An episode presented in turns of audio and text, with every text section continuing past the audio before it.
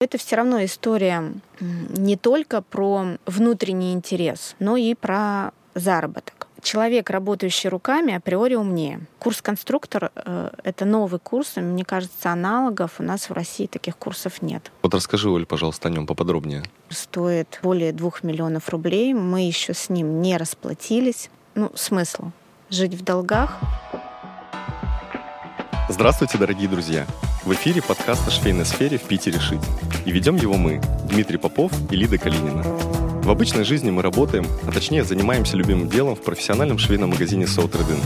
И каждый день вдохновляем и консультируем всех, кто шьет, по вопросам техники, ВТО и аксессуаров для шитья, делимся своим опытом и выполняем заказы. Ссылку на наш сайт мы оставили в описании к этому подкасту.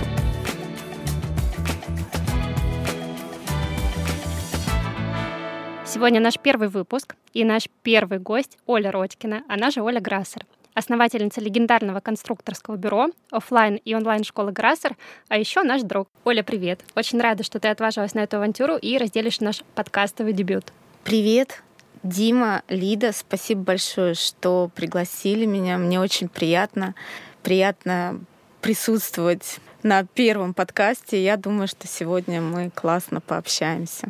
Я в этом абсолютно уверена.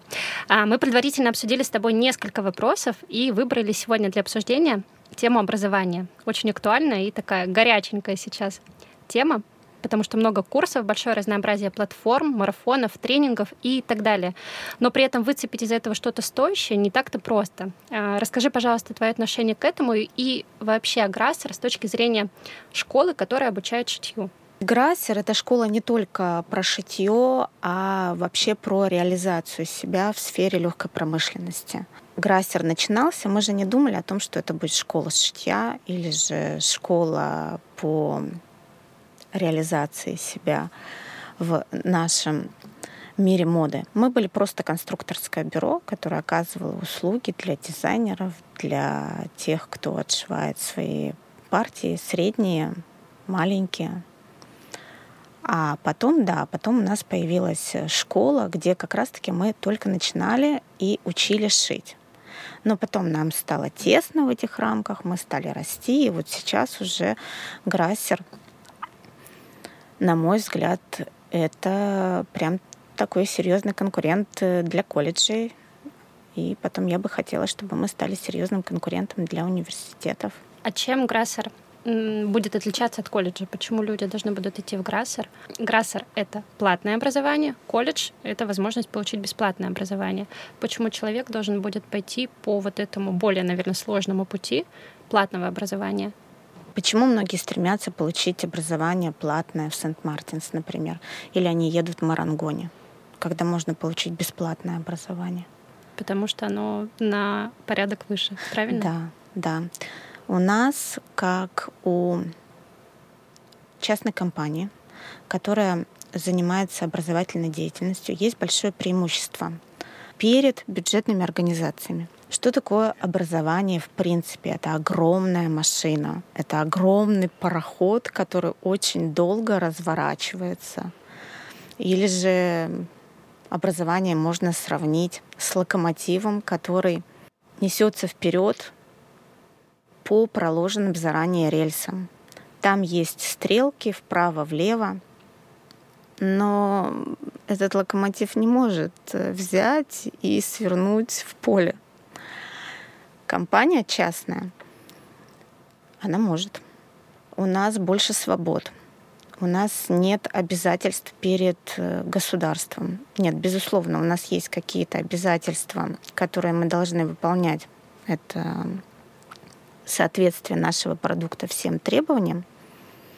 И я за это соответствие, потому что это как раз-таки гарантии. Но в остальном я могу перестраивать программу очень быстро, я могу внедрять такие дисциплины, которые сейчас требуются, которые будут требоваться завтра. Мне не нужно идти и в 100 тысяч инстанций утверждать свою программу. Мне достаточно ее написать, верить в то, что она соответствует будущим требованиям, и все. Получается, что это намного более гибкое образование. Оно более актуальное и своевременное. Вот что-то изменилось на рынке, и вы тут же на это отреагировали. Да, так и есть. Единственное, что руководящему составу компании, который занимается частным образованием, надо самому быть очень гибким и мыслить перспективно. Тогда, да, можно уловить веяния, тренды и реализовывать их. Ну и риск. Нужно уметь рисковать. А можно ли тогда сказать, что сейчас Грассер ориентирован больше на профессиональное образование, на людей, которые хотят пойти в профессию, чем на людей, которые хотят сделать шитье, ну просто хобби, вот для себя научиться шить? Или соблюдается какой-то баланс, пропорция таких людей? Я бы хотела, чтобы Грассер был открыт для всех, кто хочет реализовывать себя в мире моды и шитья. Есть люди, которые хотят научиться для себя, есть люди, которые хотят научиться работать и потом зарабатывать на своем умении. Было бы здорово, чтобы эти люди все шли к нам. Было бы здорово, чтобы для каждого из них у нас в Грассер было место, даже для детей. В современных реалиях, да, когда мы часто сидим дома, когда мы предпочитаем во многом онлайн офлайну, насколько востребованным остается в Грассер офлайн? Офлайн — это вообще неприбыльная тема, я хочу сказать. Если заниматься вот так вот серьезно, как мы занимаемся, он востребован, офлайн, потому что это общение. Был промежуток, когда нам было очень тяжело, года 2 назад, когда пошел спад из-за пандемии, и когда выросла доступность онлайн, тогда пошел спад. Люди подумали, зачем я буду ходить, тратить время на дорогу, парковать машину или толкаться в метро, когда я могу просто дома нажать кнопку play. И вот он урок, вот они знания. Но все дело в том, что когда ты создаешь классное пространство, где не только знания, где комьюнити, где обмен опытом, где весело, где кофе, чай, где классное оборудование. Вот за этим идут в офлайн. В онлайн не передать то, что можно передать в офлайн. Скорость обучения. И, конечно, сам преподаватель, который находится рядом с тобой. Да, и сам преподаватель, потому что в онлайн, когда есть онлайн-уроки, есть поддержка того же вроде бы преподавателя, но он вроде тот, но не тот. Тут преподаватель с тобой может и пошутить, и поддержать, и просто ткнуть пальцем и сказать, ну, посмотри. Мне кажется, что нас сейчас очень легко поймут родители, чьи дети учатся дома на удаленке. И вот детское обучение по Zoom или с преподавателем в школе, насколько эти две вещи друг от друга сильно отличаются? Очень сильно отличаются. Конечно, онлайн-образование — это действительно классно, круто, потому что, например, я могу проходить какие-то курсы в зарубежных университетах по истории искусства, которые мне недоступны. Даже когда были открыты границы, для того, чтобы поехать куда-то учиться, нужно было спланировать весь свой год, спланировать бюджет, поехать. И, конечно же, поехать-то в 1000 раз круче. Но когда нет этой возможности, ты покупаешь курс онлайн и все равно же развиваешься. Но если есть возможность идти в офлайн, это круто. И поэтому к нам люди идут.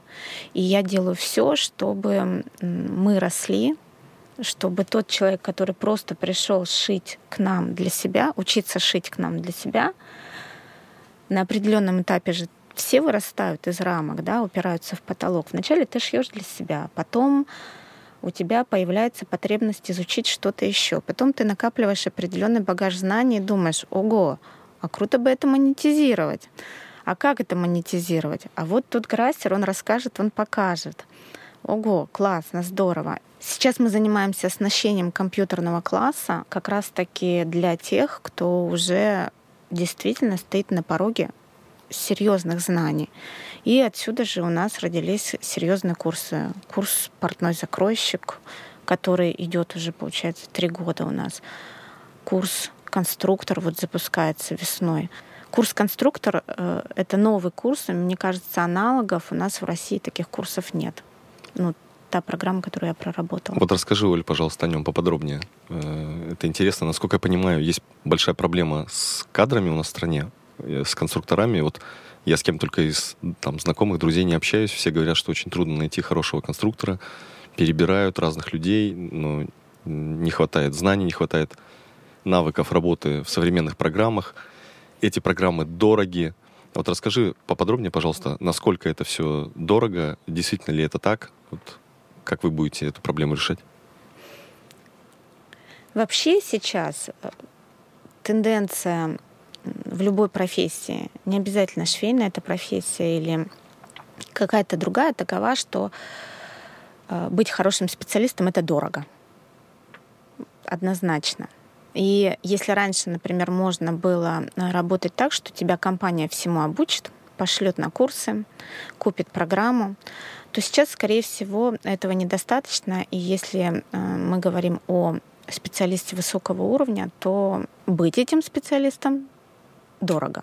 То есть это такой self-made, да? Да. Да, и курс-конструктор, он у нас родился из курса «Портной-закройщик», и мне кажется, это две очень связанные истории, потому что у нас в определенный момент произошло очень четкое разделение на тех, кто работает руками, и на тех, кто якобы работает головой. Но на самом деле вот наш курс «Портной-закройщик» вроде бы взращивает он специалистов, которые оказывают услуги по индивидуальным заказам. То есть что должен делать портной-закройщик? Он работает с клиентом, он принимает заказ, он проектирует изделие с нуля под конкретного клиента. Да? И вроде бы, кто такой конструктор? Да, когда инженер. Есть, да, инженер. А тут портной-закройщик — это рабочая профессия. Но на самом деле... Я вот всегда говорила и надеюсь, моя правда, она таковой и останется для меня дальше. Для того, чтобы стать крутым конструктором, надо вначале стать крутым портным закройщиком и проработать очень долго с большим количеством людей. И желательно получить хорошую практику по индивидуальным заказам. Нигде ты не получишь такого количества практики, как работая с индивидуальным клиентом. Оль, давайте вернемся к нашему вопросу о курсе «Конструктор». Да. Расскажи, пожалуйста, подробности. Приоткрой завесу тайны. И этого курс, он еще не запущен, но готовится. И, возможно, среди наших слушателей будут люди, которые захотят поучиться. Расскажи, пожалуйста, как там все устроено. Ну вот, как я и сказала, что для того, чтобы стать хорошим конструктором, нужно получить не только знания, нужно получить навыки, нужно вырасти психологически, то есть стать компетентным специалистом. Да? Что такое компетенция? Это когда у нас знания соединяются с навыками и добавляется туда еще определенный уровень психологического соответствия профессии. И поэтому я считаю, что наш конструктор, он уникален, курс-конструктор, он уникален. Ну и курс-конструктор — это, наверное, дальше, даже больше мое развитие, потому что то, как мы сейчас растем, показывает, как я лично, как руководитель расту и как профессионал расту. Для того, чтобы вырастить хорошего специалиста, которых не хватает, что нужно? Нужно обеспечить... учебную зону, то есть это практические классы, которые у нас есть, в принципе, и хорошо оснащены. И вот сейчас мы занимаемся оснащением компьютерного класса. Это безумно дорогое удовольствие, и я даже не надеюсь на то, что мы его окупим. Вот сейчас мы поставили 8 компьютеров, и нам это обошлось, по-моему, 1 000 000 рублей мы потратили около, и нужно ставить еще 8. И еще впереди у нас закупка программ. Вот я хотела спросить, как раз в эту стоимость, получается, программа еще не входит? Нет. Мы сотрудничаем по САПР, это система автоматизированного проектирования, с украинской компанией «Грация», и нас все устраивает, и нам, слава богу, оснащение классов обходится, вот, если говорить об этой программе, обходится в 0 рублей, потому что «Грация» — это очень передовые ребята, Они большие молодцы, мы с ними давно сотрудничаем. Они реагируют на все наши пожелания по апгрейду программы. И у нас стоит их САПР, и все наши студенты учатся работать в САПР Граце. А вот все остальное — это, конечно же, лицензия. Это... То есть Грация у нас тоже лицензия, но она партнерская. А, например, Кло 3D — это компания, которая никак не идет на уступки по установке программы. Там можно получить скидку, но для образовательных частных компаний глобальных скидок нет. И на один компьютер это минимум 15 тысяч в год Кло. Плюс еще у нас есть разные редакторы типа Corel Draw, Иллюстратор. Это тоже все затраты. Плюс обслуживание компьютеров. И у нас есть такая новинка. Это бодисканер, на который тоже мы решились этим летом. Купили. Бодисканер стоит, вот тот, который у нас, более 2 миллионов рублей. Мы еще с ним не расплатились. Да, мы методично платим, и я очень надеюсь, что скоро мы сможем его использовать в нашем обучении. Пока не можем полноценно использовать, на него у нас большие планы, но на данный момент нужно, я не знаю, правильно я выражусь или нет, допиливать программу. Нас не все устраивает по снятию размерных признаков, показатели кое-где мне не нравятся, и вот мы тоже тесно общаемся с разработчиками. А кто разработчики? Где он производится? Это бодисканер нашей российской компании «Тексел». Ребята находятся в Москве. Крутые ребята, большие молодцы.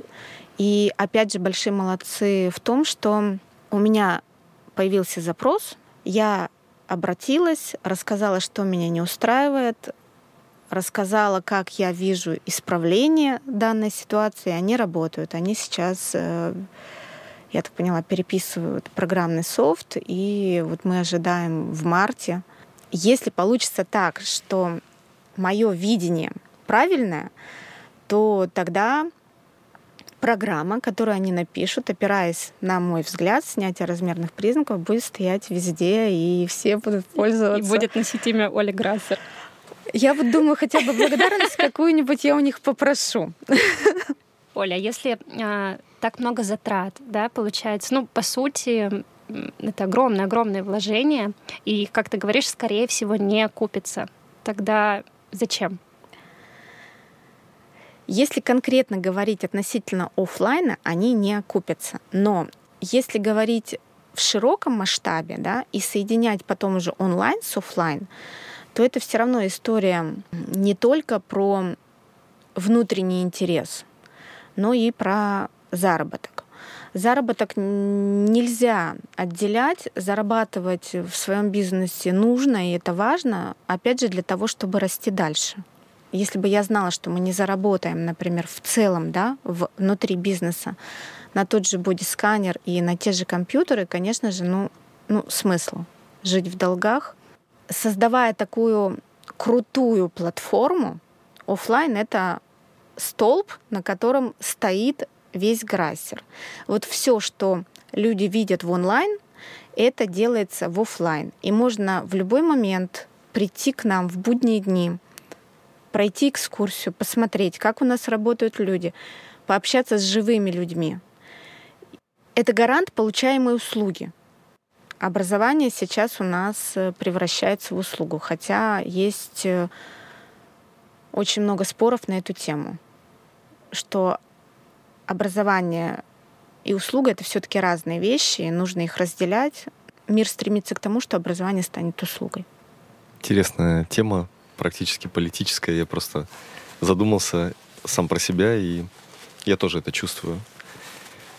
Ну, причины могут быть разные. Я думаю, что просто каждый человек должен стремиться становиться лучше и умнее каждый день и себя обучать, учиться на протяжении всей жизни, даже если какие-то внешние факторы, конъюнктура противостоит тебе.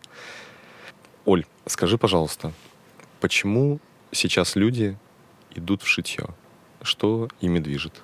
Я думаю, что первым делом людьми движет желание работать руками. Человек так создан.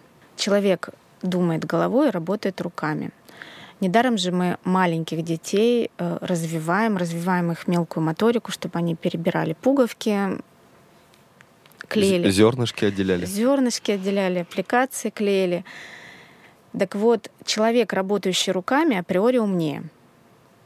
Это доказано? Это доказанный факт.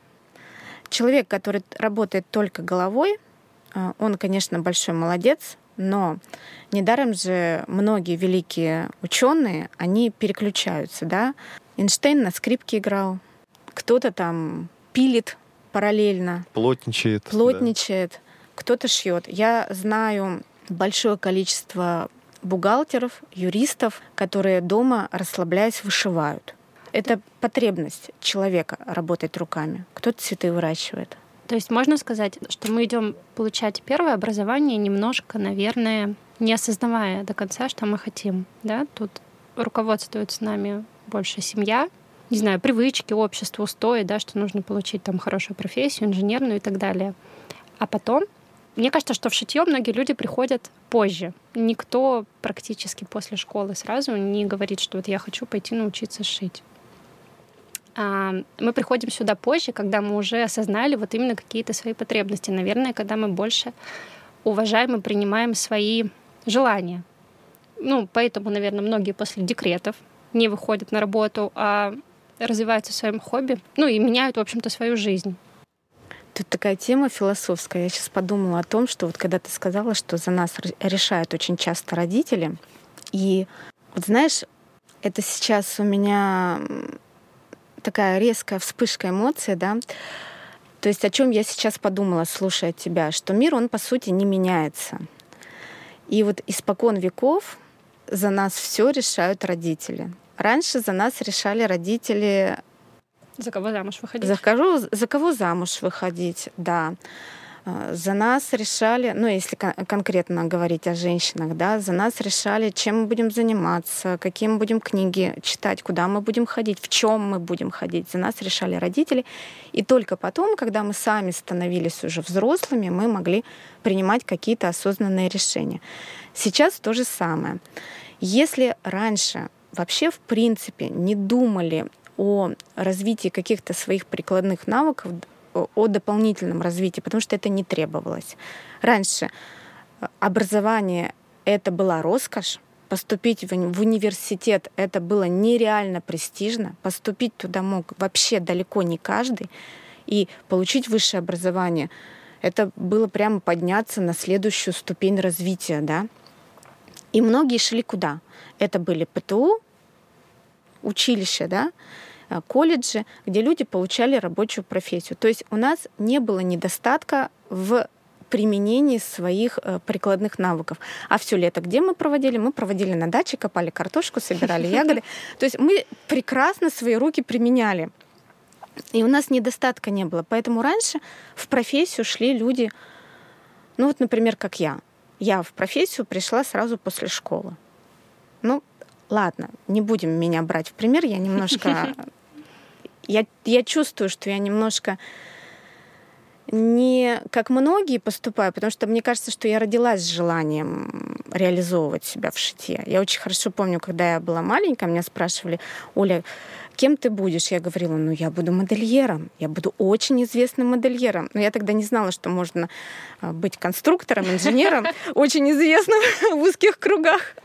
Вот. И я помню, как смеялись люди, маленькая девочка фантазирует. То есть я знала априори, кем я буду. Многие не знали, они просто шли в профессию и все. Раньше же у нас не было доступной одежды, не было масс-маркета, поэтому все шили. Что раньше дарили в приданное на свадьбу? Швейную машину. Она должна была быть у всех. И сейчас в Дагестане дарят. Да. Вот. У меня у бабушки стоит швейная машинка, которую ей купили, когда она выходила замуж. До сих пор стоит, до сих пор шьет. Вот. И поэтому раньше не было такого, что женщина не умеет шить. Она, в принципе, умеет шить, умеет готовить, умеет посадить огород, да. А сейчас у нас не так. Сейчас мы растем вообще без прикладных навыков. Я вот смотрю по своим детям, да? Это ладно, у одного увлечения, а у второго, например, нет увлечения прикладного. Он занимается футболом, он сидит в компьютере, читает книги, ходит в школу. Все, он руками ничего не делает. Совершенно. И, естественно, физиологическая потребность, она потом возникает. Да. И поэтому сейчас современная девушка, она что делает? Она как-то растет, она развивается вне прикладных навыков, да? Она поступает в университет, это сейчас всем доступно, за нее решают родители, в какой университет она пойдет. Она, может, и хотела бы рисовать, но вот не рисовала. Почему-то по определенным, опять же, причинам, потому что сама не увидела, родители не послали. А потом, когда она уже взрослая, она понимает, что здорово бы как-то себя применить. И поэтому многие идут как раз кто в кулинарию, кто в шитье, кто в фотографию, кто рисовать начинает. Бьюти-сфера. Бьюти-сфера. Это же все сферы прикладные. Поэтому вот сейчас так. И поэтому сейчас и в профессию люди приходят поздно. То есть вот она в декрете начала реализовываться, у нее начало получаться, тут вдруг скрылись ее спрятанные хорошие способности, у нее хорошая моторика, да, родители все-таки в детстве пуговки хорошо с ней разбирали. Это действительно на самом деле видно, когда человек приходит на курс, допустим, приходит на курс 2 студента. У одного хорошая мелкая моторика, а у кого плохая, у другого плохая, да? И им тяжело. Один даже мужчина приходит вот к нам на курс, да, у него огромные руки, у него огромные пальцы, но он так круто этой иглой работает. Думаешь, ничего себе, как здорово, какие родители молодцы. И что потом происходит? Эти прикладные занятия, да, они возвращают человеку тонус. То есть где-то в голове, где-то... Что-то срабатывает, да. Наша моторика соединяется с мыслительным процессом, и ты многое понимаешь быстрее. И реально такая эволюция происходит. Удивительно. На самом деле я никогда не думала над этой связью, но определенно она есть. Оль, а вот если посмотреть на учеников, которые приходят к вам учиться, вот они с какой целью приходят? Вот, допустим, те, кто впервые, вот видишь нового человека, чего он хочет, почему он пришел? Ответы на этот вопрос у наших студентов разные, почему они пришли к нам. Но мне кажется, самая главная тема — это тема реализации. И даже, может быть, они где-то лукавят и не говорят, почему они пришли вот прям открыто, да? Потому что стесняются. И говорят, например, я хочу научиться шить для себя. Но вот в большем проценте, да, это не просто для себя, а я хочу реализоваться. То есть я хочу смочь, да? Да, я понять, хочу, что я могу. Да, я хочу смочь, я хочу выйти на другой уровень, я хочу перезагрузиться, я хочу попробовать что-то новое. Это все равно про реализацию. И даже студент поначалу, он и точно-то может и не знать, что он хочет. Он говорит, я хочу там научиться шить. А на самом деле, например, за год обучения на курсе «Портной-закройщик» он понимает, что он хочет не просто шить, он хочет стать инженером, он хочет профессию поменять, он хочет свой мир перевернуть. Тогда он идет на курс конструкторов. Да, мы ждем. На курсе будет много и, если я правильно понимаю, теории, да, которая за компьютерами, и в то же время будет практика. В чем уникальность нашего курса? Мы с коллегами придумали такую систему проектную. То есть в течение... Во-первых, курс конструктора — это будет курс на 2 года. Угу. 2 года чистой учебы, и плюс потом будет время на диплом. У нас стажировка? Все дело в том, что у нас вся учеба будет — это стажировка. Угу. Вот так вот мы придумали. Сейчас у меня идет тесный диалог с брендами петербургскими. Да, Мы хотим, чтобы с самого первого проекта у нас, у студентов, были реальные заказчики. С самого-самого первого проекта. Мне захотелось этот курс. Да. Наши студенты будут работать постоянно с разными заказчиками. Например, будет у нас 15 студентов, будет 15 заказчиков. И надо, чтобы все проекты были с разными заказчиками. Оля, это потрясающая новость, я не ожидал ее услышать. Я думал, вы просто заставите их создавать вам выкройки за бесплатно, а вы их еще и трудоустроите.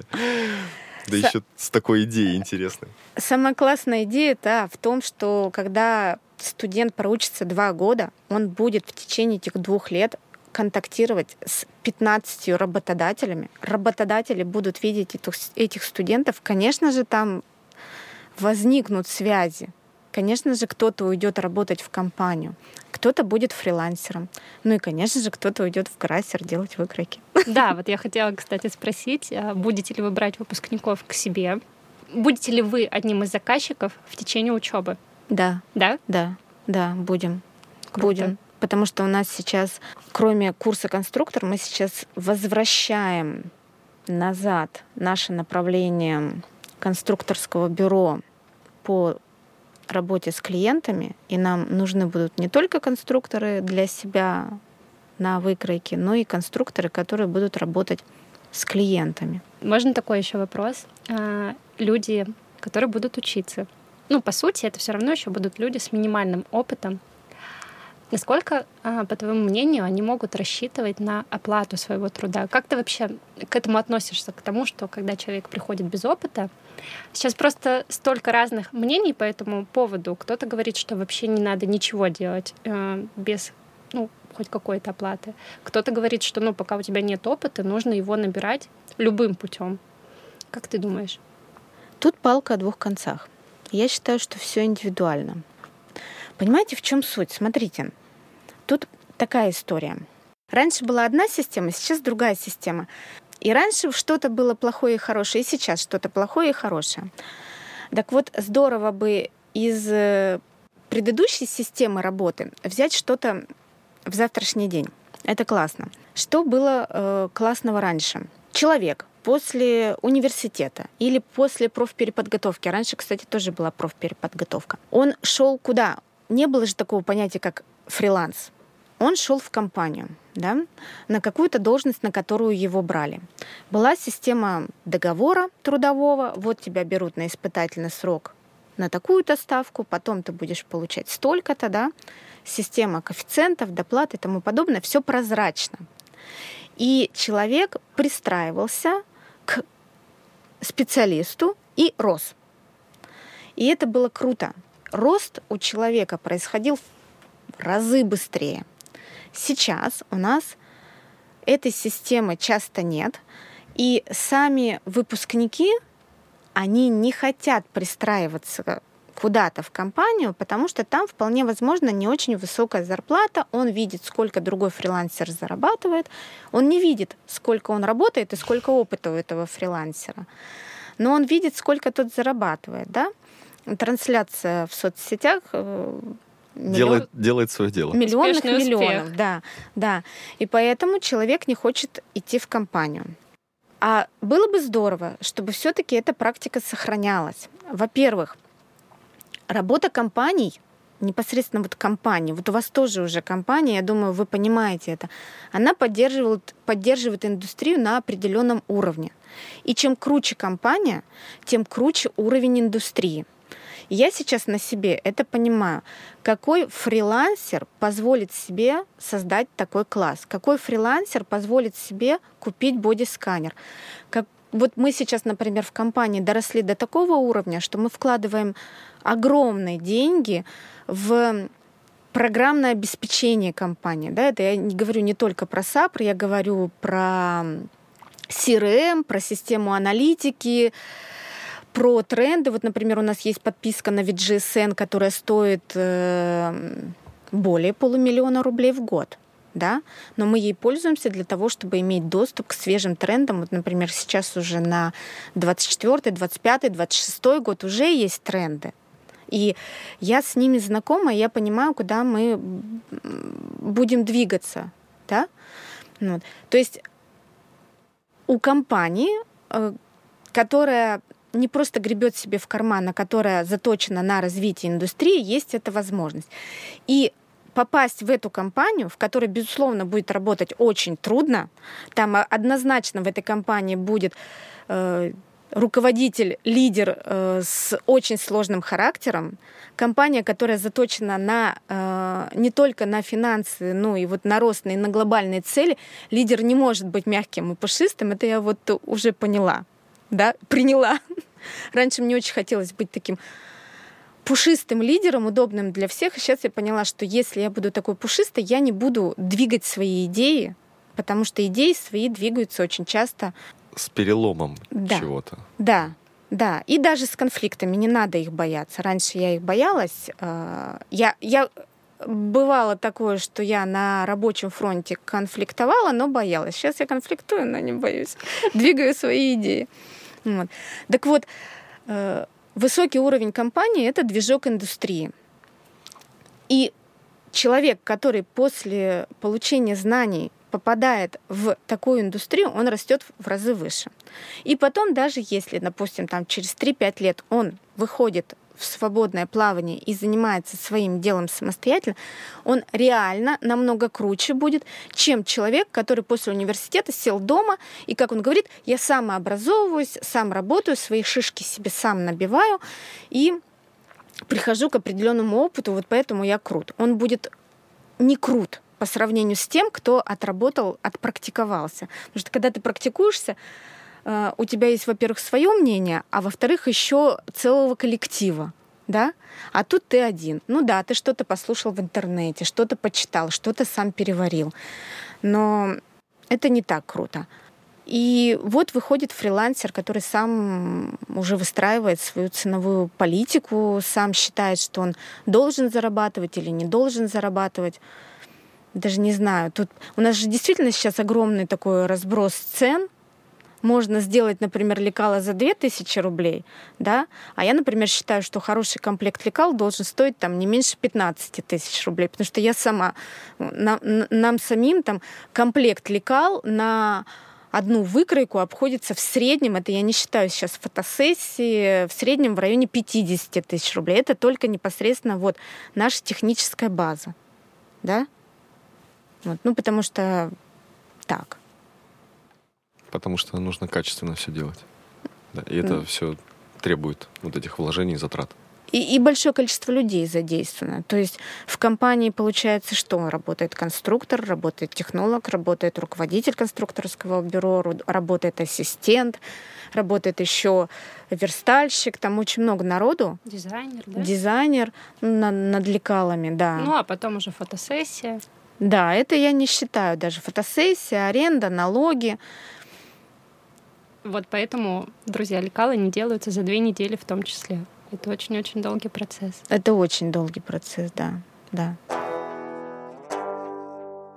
Оля, вот Грассер, являясь частной компанией, владеет государственной лицензией образовательной и имеет право выдавать документы об обучении государственного образца. Так ведь? Нет, не так. Смотри, мы частное коммерческое предприятие, которое имеет лицензию на право образовательной деятельности. Эта лицензия получена действительно в государственных структурах. Лицензия, я сейчас боюсь слукавить, от нашего комитета по образованию. И чем она отличается от государственной лицензии? То есть, по сути, наша лицензия нам выдана государством, но на право образовательной деятельности. Да? Причем там подразделения идут, там дополнительное образование для взрослых и детей, профпереподготовка, повышение квалификации и профессиональное обучение. Вот у нас такая крутая лицензия, это правда крутая лицензия. А государственная лицензия — это кто ей обладает? Ей обладают государственные университеты, государственные колледжи, государственные училища. У них там гербовая печать. Вот на документе. На документе, да. Да. А есть очень много частных заведений, частных университетов даже, у которых есть лицензия на образовательную деятельность, но она не государственная. Вот тут вообще с лицензиями это вообще тяжелый случай, очень тяжело разобраться, чем одна отличается от другой. Но есть еще просто лицензия на дополнительное образование для взрослых и детей, которую сейчас можно получить разными путями. И очень многие кричат в интернете, что они выдают государственное свидетельство, государственный диплом, но это просто незнание того, с чем ты работаешь. И для нашей, например, лицензии необходимо помещение. Лицензия привязана к фактическому адресу. То есть вот мы переезжали с Ораниенбаумской на Гатчинскую. Это было все внутри одного комплекса, но мы меняли адрес и мы получали второй раз лицензию. Это второй раз такой же долгий путь или уже попроще? Такой же долгий путь. Он, конечно же, для нас был проще, потому что у нас всего лишь 2 года прошло между получением, да, и получается, мы многие документы не готовили, а только исправили реквизиты. А так вообще это точно такой же долгий путь. Это СЭС, это пожарники, это встречи с комитетом образования приходят. Люди, которые проверяют у тебя все программы, и ты должен соответствовать. Да? А когда онлайн-школа, у которой нет фактического места, где проходит обучение, говорит, что она выдает свидетельство или диплом, это большой вопрос. Потому что нельзя получить лицензию без конкретного класса, где проходит обучение. А есть какие-то требования к преподавателям, чтобы получить лицензию? Обязательно. Ну, допустим, возьмем нашу сферу, да. Все наши преподаватели должны иметь профильное образование. Это как минимум. Педагогическое. А, профильное по профессии. Да, да, по профессии. И плюс обязательно должна быть профпереподготовка. Потому что хороший мастер и хороший педагог — это 2 разные вещи. Вообще диаметрально могут быть противоположны друг другу. Хороший мастер может быть плохим педагогом, и хороший педагог может быть плохим специалистом в своей профессиональной какой-то там сфере, да, если вот он работает непосредственно в какой-то профессии. Педагогические навыки взращиваются, это однозначно. Сейчас вот учась в аспирантуре, я это прекрасно понимаю. Это наука, это система. И когда мой преподаватель проходит профпереподготовку, он учится взаимодействовать. Есть система, по которой строится курс, урок, мастер-класс. И, кстати, многие сейчас, кто создают современный продукт, они не знакомы с требованиями и не знакомы с построением урока, не знакомы с разработкой плана учебного, плана урока. Да? Они, не понимая, очень многого лишают студента. Ну вот, кстати, про аспирантуру. Ты учишься сейчас? Да. Я учусь сейчас. На кого и зачем ты вообще пошла учиться в аспирантуру? Тут несколько мотивов. В принципе, они, по сути, похожи на мотивы моих студентов. Студенты идут для реализации, я тоже пошла для реализации. В определенный момент, 2 года назад, я уткнулась в потолок. Я не понимала, как мне развиваться дальше. Я завидовала своим студентам, потому что у моих студентов была возможность получить ментора в виде преподавателя. Многие общались со мной, и я для них интересный человек, который очень много знает, со мной интересно общаться. У меня тоже вокруг меня окружает много людей интересных, с кем мне интересно общаться. И те же, кстати, студенты являются интереснейшими людьми, потому что это в основном люди с высшим образованием уже, которые имеют багаж огромный. Но в плане профессии я поняла, что я уткнулась в определенный потолок, и мне хочется снова попасть в комьюнити. И 2 года назад Леша Баженов, это основатель БИИН, позвал меня участвовать в группе, которая внутри НТИ. НТИ — это такая государственная структура, внутри которой разрабатываются дорожные карты в разных направлениях, в разных сферах, но все они связаны с технологиями. Это такая государственная программа. Сейчас государство вкладывает большое количество денег в развитие технологий. И мы писали дорожную карту легкой промышленности до 1935 года. И это было безумно интересно.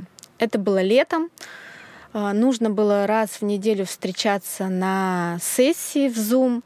Я помню, что у меня был отпуск, у меня была куча работы, но я все равно встречалась с другими специалистами в сфере. Кстати, там вот как раз я познакомилась с ребятами с Тексел, и я много для себя нового узнала, и для меня открылся просто новый мир. Как будто бы вот мой мир ограничивался квартирой, да, а тут, оказывается, есть еще и парадная, оказывается, есть еще и дворы, а потом, оказывается, есть еще и целый город. И, в общем, я поняла, что я хочу дальше учиться.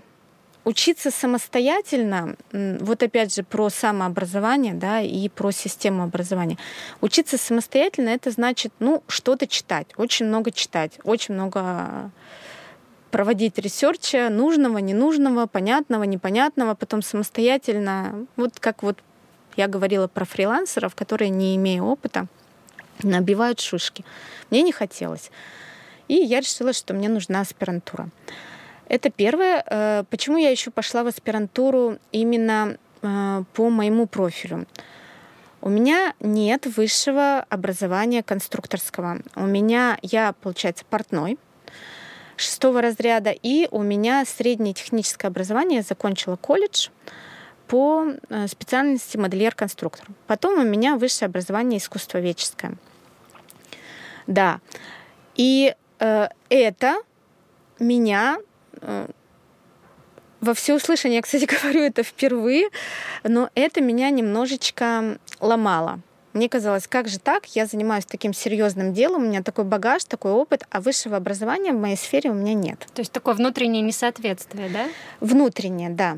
Да. И поэтому я поступила в аспирантуру на отделение технологии одежды, именно как раз-таки на конструирование одежды. Меня взял к себе на написание кандидатской завкафедры. Крутой специалист, доктор технических наук Сурженко Евгений Яковлевич.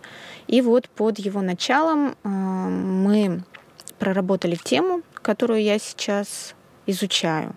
Тема моей кандидатской — это совершенствование технологий дистанционного адресного проектирования исходных модельных конструкций женской одежды. Сложно. Еще раз, и можно? Теперь, да, так, чтобы поняли мы. Совершенствование технологий дистанционного адресного проектирования исходных модельных конструкций женской одежды. То есть, если говорить своими словами, кстати, когда ты учишься в таких заведениях, своими словами говорить нельзя. Я, когда в прошлом году писала работы, мне Евгений Яковлевич говорил: Ольга, надо учиться говорить. То есть, так как я говорю в жизни, это неправильно. А как надо? Надо говорить научным языком. Очень много включается философской терминологии. И не просто профязык, а там... Короче говоря, я теперь понимаю, почему кандидаты и доктора, они имеют такую профдеформацию и говорят, они... Очень сложно. Очень сложно. Потому что они привыкают за эти годы говорить и писать сложно, да, и кажется, что ты открываешь научную статью, ты ее читаешь, ты ее не понимаешь. И раньше я думала, что какой ужас, обычный человек не может прочитать эту статью, даже специалист, практикующий, не может прочитать эту статью, ему нужно очень долго перевести вникать. Перевести ее, в общем-то, с русского на русский. Но сейчас я понимаю, что на самом деле есть в этом круть, потому что, опять же, вот эта вот определенная каста научных сотрудников, это прям каста. И дорасти до этого — это круто. Правильно говорила Черниговская в своих лекциях, говорит, не говорила, а говорит, что не упрощайте свою жизнь, а усложняйте свою жизнь. Читайте сложные книги, смотрите сложные фильмы, разговаривайте со сложными людьми, читайте сложные статьи. И мыслить вы будете сложно. Если говорить про тему диплома простым языком, суть какая? Так как я работаю в сфере создания готовых лекал, то есть готового продукта, да, мы сейчас движемся все в сторону кастомизации. И вот я хочу разработать бизнес-алгоритм для хорошей, грамотной кастомизации швейного производства. Оля, а что понимается под кастомизацией? Это какие-то внесение корректировок каких-то, да, изменений? Да, это внесение корректировок под индивидуальный размер. Опять же, это кастомизация именно вот по посадке изделия на тело человека, а не в том смысле, что там добавить каких-то рисуночков. Здесь вот, кастомизация, знаете, кастомизировать все, что угодно, да. Кастомизация — это широкое понятие. Да, действительно, кастомизация бывает разная. Вот я, например, конкретно рассматриваю это простым языком подгонку изделия под конкретную фигуру. То есть каждое конкретное изделие, оно на конкретного человека. Да, чтобы оно, например, село на тебя без примерок. Вот представь, ты производство, да, ты бренд, у тебя есть лекальная база, у тебя есть сезонные разработки. И у тебя есть возможность быстро производить одежду в соответствии с индивидуальными размерными признаками каждого конкретного клиента. Допустим, я к тебе пришла, заказала пальто, через неделю ты мне высылаешь пальто, которое подходит идеально мне по длине руки, по ширине плеча, по балансу, по длине изделия, оно такое, которое мне нужно. Ну, то есть длина руки, длина изделия, это, наверное, и сейчас можно сделать. Без кастомизации. Без кандидатских, да. А как раз-таки хорошая, грамотная подгонка под фигуру, да, особенно когда есть балансовые изменения, когда есть, например, асимметрия фигуры, когда сложные фигуры. То сейчас же что у нас происходит в производстве? В основном это вторая полнотная группа, рост 170. Да? Базовый размер там 44-46, рост 170. А получается, что это такой индивидуальный подход. Но не индивидуальный пошив. Но насколько это выгодно для того, кто выпускает лекала? То есть базовые лекала, вот я гоню себе, все продаю, пусть оно не везде хорошо сидит, но я не отвлекаюсь на вот эти индивидуальные подходы, не сбиваю свои бизнес-процессы, а получается, что здесь я смогу делать под каждого человека индивидуально. Они все ко мне придут, скажут, ну-ка, сделайте мне. Как мне не сломаться тогда? Ну, то есть, как мне свои все процессы перестроить? Смотри, это очень классный вопрос, потому что сейчас... Если и происходит кастомизация сейчас у кого-то, да, это все на коленке. Тебе прислали размерные признаки, ты их внес в параметрику САПРа, и у тебя вот они вроде как выдались кастомизированные лекала. Но ты понимаешь, да, какие тебе размерные признаки могут прислать, да? Ну, допустим, сам ты встал перед зеркалом, первый раз снимаешь размерные признаки, классные они получатся, лучше уж купи типовые лекала. Они точно будут сидеть лучше. Да, ближе к правде. Потом специалист, который принимает эти ручные измерения, он должен быть таким специалистом, который должен проверять правильность. Действительно, сейчас вообще не актуально. И сейчас это в рамках, может быть, каких-то проектов может существовать, которые больше имиджевые, чем финансовые. Но мир-то все равно движется в сторону кастомизации. Мир движется в сторону уменьшения объемов производства. И в силу того, что все мы, ты сегодня уже говорил про метавселенные, но все мы там будем, и выхода у нас просто другого нет. Мы там все будем. Нам нужно все равно так или иначе привыкать. Со временем бизнес-модель предприятий изменится. Я в этом уверена на 100%. Конечно же, останется массовое производство, но кастомизация будет популярна. И за нее, я думаю, люди будут готовы платить. Вот такие разработки, как моя, и многие люди сейчас этим занимаются. Опять же, это говорит о том, что назад пути нет, да? Они помогут упростить процесс Когда появятся алгоритмы, когда появятся реальные бизнес-кейсы, как это делать, пойдет движение вперед. То есть результатом твоей работы это будет алгоритм и описание его работы, как изменить лекало, например. Ну, я упрощаю значительно, но смысл такой. Вот не знаю, если честно говоря, что станет результатом моей работы. Опять же, как говорит мой научный руководитель, что тема моя, скорее всего, потом поменяется. И, скорее всего, я вильну куда-то в другую сторону. Ну, то есть не глобально, да, но однако. Вот, например, сейчас, когда я думала, ой, как будет круто, мы купим бодисканер, мы будем сейчас быстренько получать сканотары клиентов, быстренько вообще проводить онлайн-примерку, потом, там, допустим, через 5 лет в каждом торговом комплексе будет такой сканер, люди будут иметь свой сканотар, да, потому что они будут в магазин ходить в метавселенной. Понятное дело, ты можешь иметь свое альтер-эго в интернете и выглядеть как угодно. Но если ты захочешь купить физическую одежду, которая приедет к тебе домой, но купить ее в метавселенной, тебе нужен будет твой сканотар, наверное, да? Опять же, это большой вопрос, как это все будет выглядеть. Мы сейчас только можем фантазировать.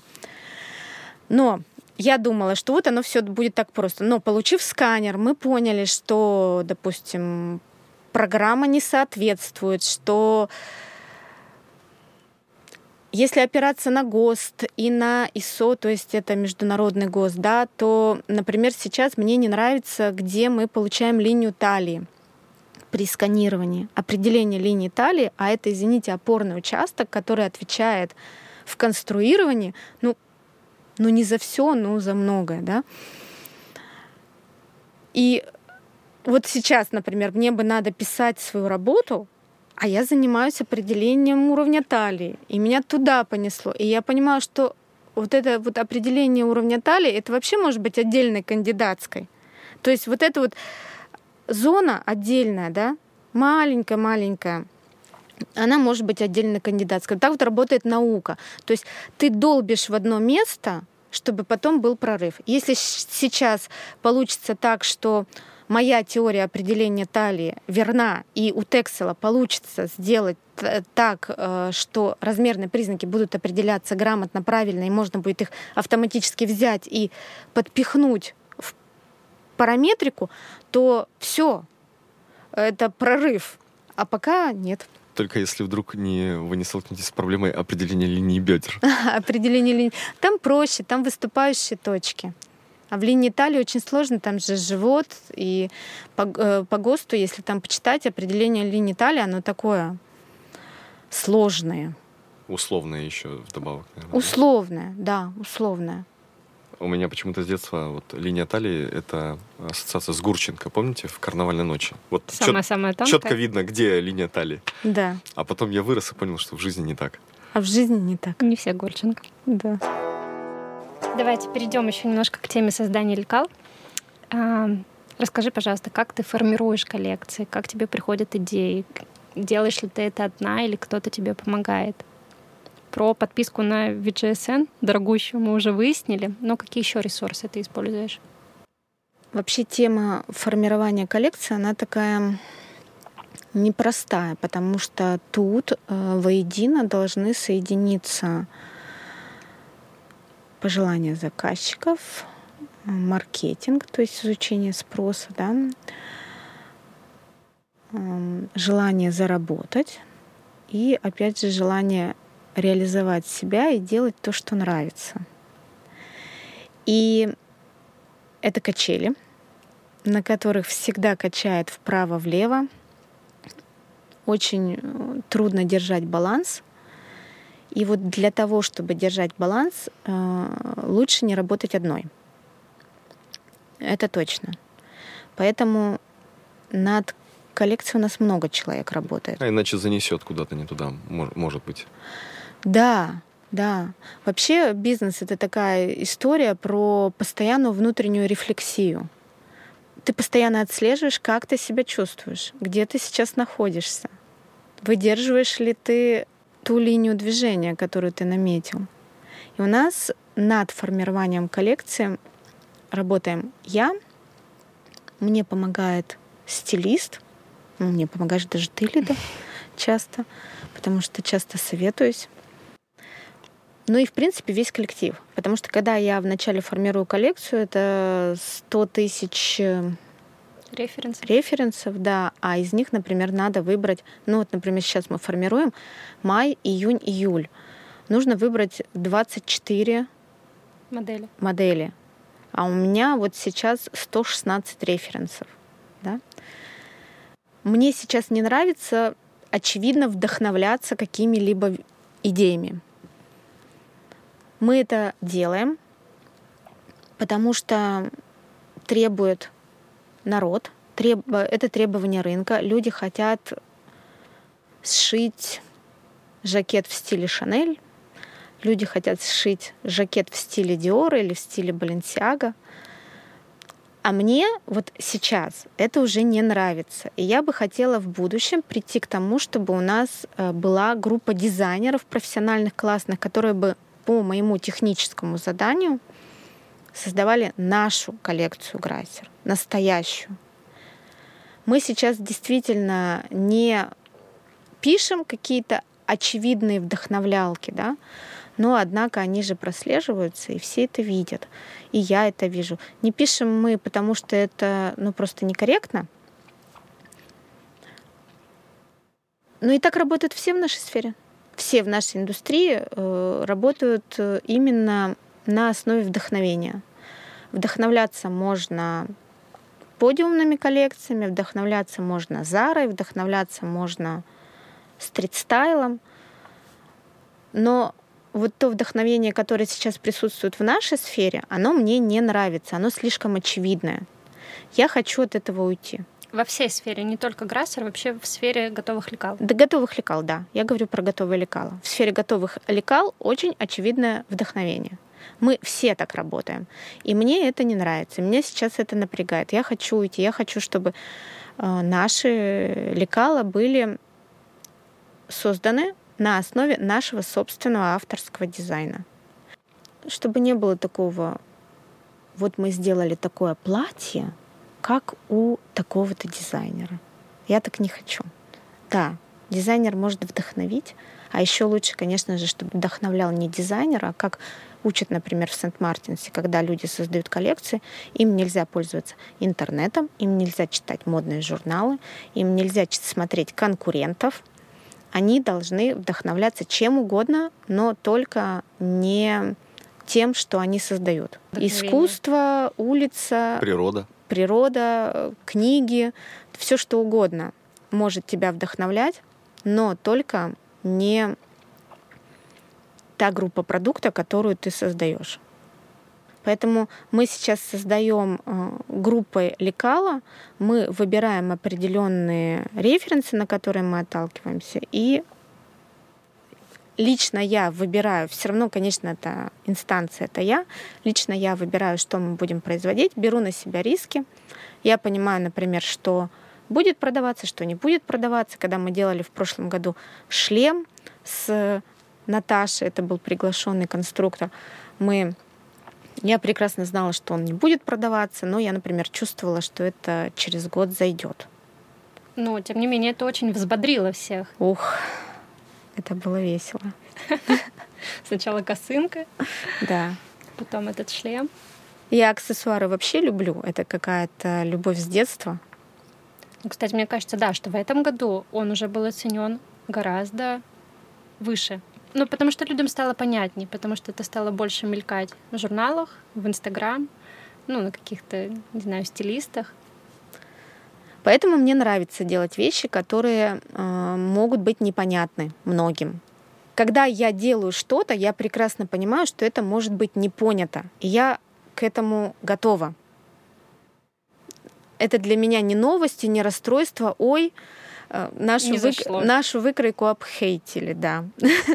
Нет, я к этому готова. Я готова, что вот я это сделаю, это, скорее всего, не поймут. Или, например, мы сейчас изменяем наш визуал, и я понимаю, что для многих вполне возможно, он будет не совсем понятный. Или, например, я стремлюсь к такому дизайну, который не всем нравится. Это здорово. это классно, всем люб не будешь, зато это сейчас мне очень сильно нравится. Вот опять же, в прошлом году мной была потеряна та составляющая, которая отвечает за свою личную мотивацию, за свой личный интерес, комфорт, чтобы мне было интересно. Я в своей жизни несколько раз от девушек слышал такую вещь, что выходит коллекция Грассер, вот она смотрит на нее и думает, как это носить? Потом проходит год, она говорит, боже, вот что надо носить. То есть вот это с опозданием приходит вот это осознание, но оно приходит.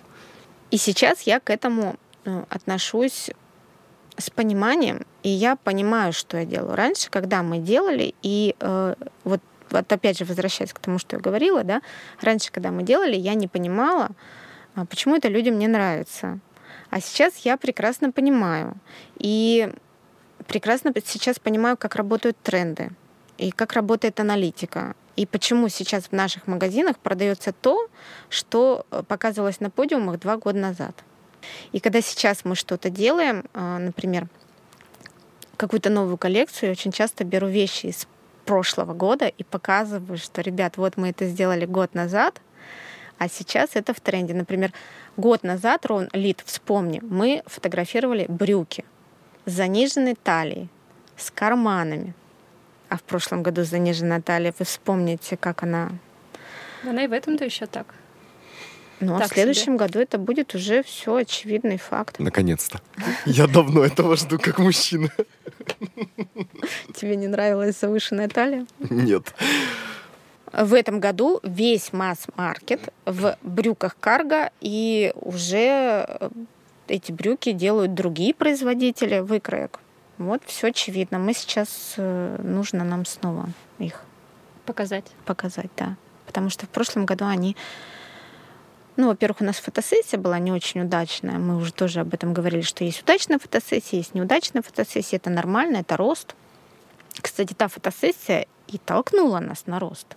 Это очень круто было. Ну кстати. Да, это была такая последняя точка, когда стало понятно, что надо что-то менять. Да. Да, и на самом деле сейчас образ девушки Грассер в фотографиях, мне кажется, он прослеживается гораздо более четко. Он стал такой... Не скажу, что понятный, но он стал более обозримый. И можешь ты немножко подробнее о нем рассказать? Кто такая девушка Грассер? Девушка Грассер — это, скажем так, более высокий уровень развития каждого. Может быть, заносчиво я скажу, но смотрите, опять же, вот мы сегодня очень много говорили о том, что свое личное развитие, личный рост, они всегда открывают какой-то новый потенциал. Однажды книга, которая тебе была непонятна, становится понятной. Фильм, который для тебя был сложный, становится самым любимым. Да? И ты уже не можешь смотреть.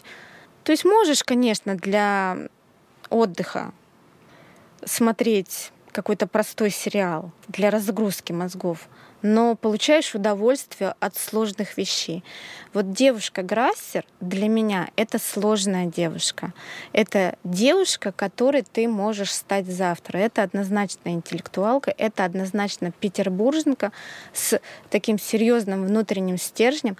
Я сама не петербурженка, но у меня ленинградка-бабушка, которая здесь родилась, выросла, прожила здесь начало блокады, и дежурила на крышах, и опускала ведра зажигательной бомбы, а потом она всю жизнь тосковала о Ленинграде. И я выросла на этой любви к Ленинграду. И вот у меня бабушка пока была жива, и я уже жила в Петербурге, да, и каждый раз, когда мы общались по телефону, она мне всегда говорила, что «Оля, поцелуй за меня Ленинград».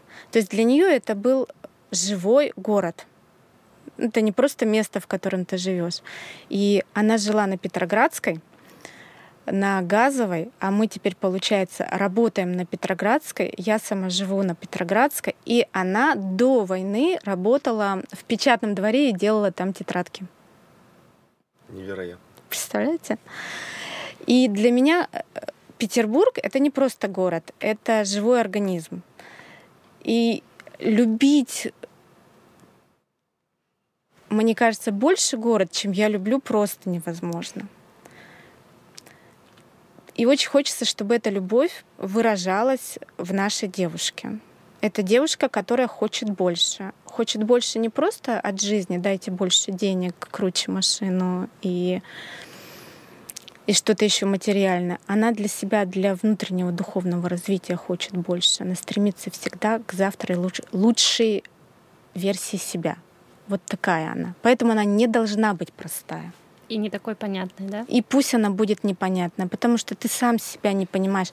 Когда ты стремишься к улучшению, сам себя не понимаешь. Вспомни, вот когда прошла эта неудачная коллекция в прошлом году, мы сели, мы думали, что нам нужно что-то менять. И мы начали менять. И через какую боль это шло. Я вспоминаю эти ломки свои. Любое улучшение себя, оно через боль, через сложность, через непонятность, через борьбу с собой. Но это про силу характера. И вот про силу характера в нашей девушке тоже. Поэтому, да, наверное, она кажется немножко такой высокомерной где-то. Чуть-чуть. Она просто знает, что хочет. А люди, которые знают, что хотят, обычно огребают по жизни больше. Потому что они знают, что хотят, и настаивают на этом. Как интересно ты, Оля, сейчас рассказала, у меня даже у самого все как-то по местам расставилось. Я сам для себя думал, какая девушка Грассер. Мне хочется добавить сюда такие эпитеты, например, как утонченная, изысканная, в чем-то возвышенная, не всегда ты понимаешь вот эту разницу между высокомерием, да, кажущимся, на первый взгляд, внешним, и только потом ты понимаешь, что на самом деле все это внутри, и это вот... У меня была мысль «лучшая версия себя», и ты просто произнесла эти слова вообще. Удивительно. Я бы еще от тебя, наверное, добавила, что я вижу в этом образе. Я вижу, что это девушка, которая может посмеяться над собой. Она имеет смелость посмеяться над собой. Не знаю, выйти в ритузах со штрипками, надеть полупрозрачную блузку без белья, и ей ок. Просто потому, что она вот настолько в себе уверена и имеет на это смелость. Правильно? Да, да. Оля, напоследок мы хотим задать тебе несколько вопросов, их всего 5, и провести их в режиме блиц. То есть это быстрый вопрос и быстрый ответ, не задумываясь. Коротко и емко. Первый вопрос. Назови самую популярную выкройку Грассер. Я номеров не помню. Но самое популярное — это мужские брюки. Спортивные. Спортивные мужские брюки, трикотажные. И еще у нас есть сарафан. Летний сарафан, наверное, да, такой. Летний... Из розового льна, который шили. Из розового льна, да. Я думаю, те, кто шьет, меня поймут. А второй вопрос. Шьешь ли ты сама? Сейчас нет, не шью сама. Потому что сейчас на данном этапе мне это уже не интересно. И я считаю, что это нормально, когда идет трансформация человека. Это не значит, что раз мне не интересно шить это вообще не для меня. Нет, я сейчас отдыхаю, занимаюсь другим, я в научной работе, вот у меня конструирование, вот у меня технологии. И я не отрицаю, что я к шитью вернусь. Просто вот сейчас такой период. Чем бы ты занималась, если бы не было Грассера? Ну, я бы все равно работала в этой сфере. Все равно в этой сфере? Однозначно. У меня такое ощущение, что это в генах. Ну, где-то... В ДНК? Да. Да, где-то в ДНК. Какой ты руководитель? 3 слова. Я эмоциональная, категоричная, ну и эмпатичная тоже. Ну, сопереживать я умею, и мне это нравится. Каким ты видишь Грассер через 5 лет? С Божьей силой очень надеюсь на то, что Бог будет благоволить. Что-то похожее на институт, университет. Но с прикладной направленностью. Угу. Вот так. Не только чистая теория? Вообще отдельно теория я бы не хотела. Теория, вживленная в практику, вот только так. Ты отлично справилась. Я хочу тебе сказать большое спасибо, что ты согласилась стать нашим первым гостем проявила такую смелость и отвагу и поделилась с нами вот вещами, которые даже перед большими массами людей не скажешь в обычной жизни. Некоторые вопросы довольно болезненные, но интересные. Большое тебе спасибо, что ты пришла. Я думаю и очень надеюсь, что это наша не последняя встреча. Я чувствую, что мы не договорили. И пусть так и будет, потому что у нас останется еще на будущее. Вот эта недосказанность. Спасибо вам, ребята. Дима, Лида, мне было очень приятно быть первой. Первой быть — это всегда волнительно. И, конечно, спасибо за оказанную честь. Мне понравилось. Вы очень классные. С вами всегда классно общаться. Я всегда получаю огромное удовольствие. Если пригласите еще, я буду только за. Обязательно. Спасибо. Спасибо. Друзья, спасибо, что были вместе с нами. Будем бесконечно рады вашей обратной связи. Отзывы, комментарии, звездочки, отметки в сторис. Это все очень важно для нас и развития нашего проекта. Мы приготовили для вас промокод на скидку 5% на любые покупки в нашем магазине. Чтобы его получить, напишите, пожалуйста, отзыв об этом выпуске в Apple Podcast, не забыв указать свой ник в Instagram. Так мы сможем прислать промокод вам прямо в директ. Это был подкаст «В Питере шить». Слушайте нас и шейте в удовольствие. Пока-пока! Всем пока!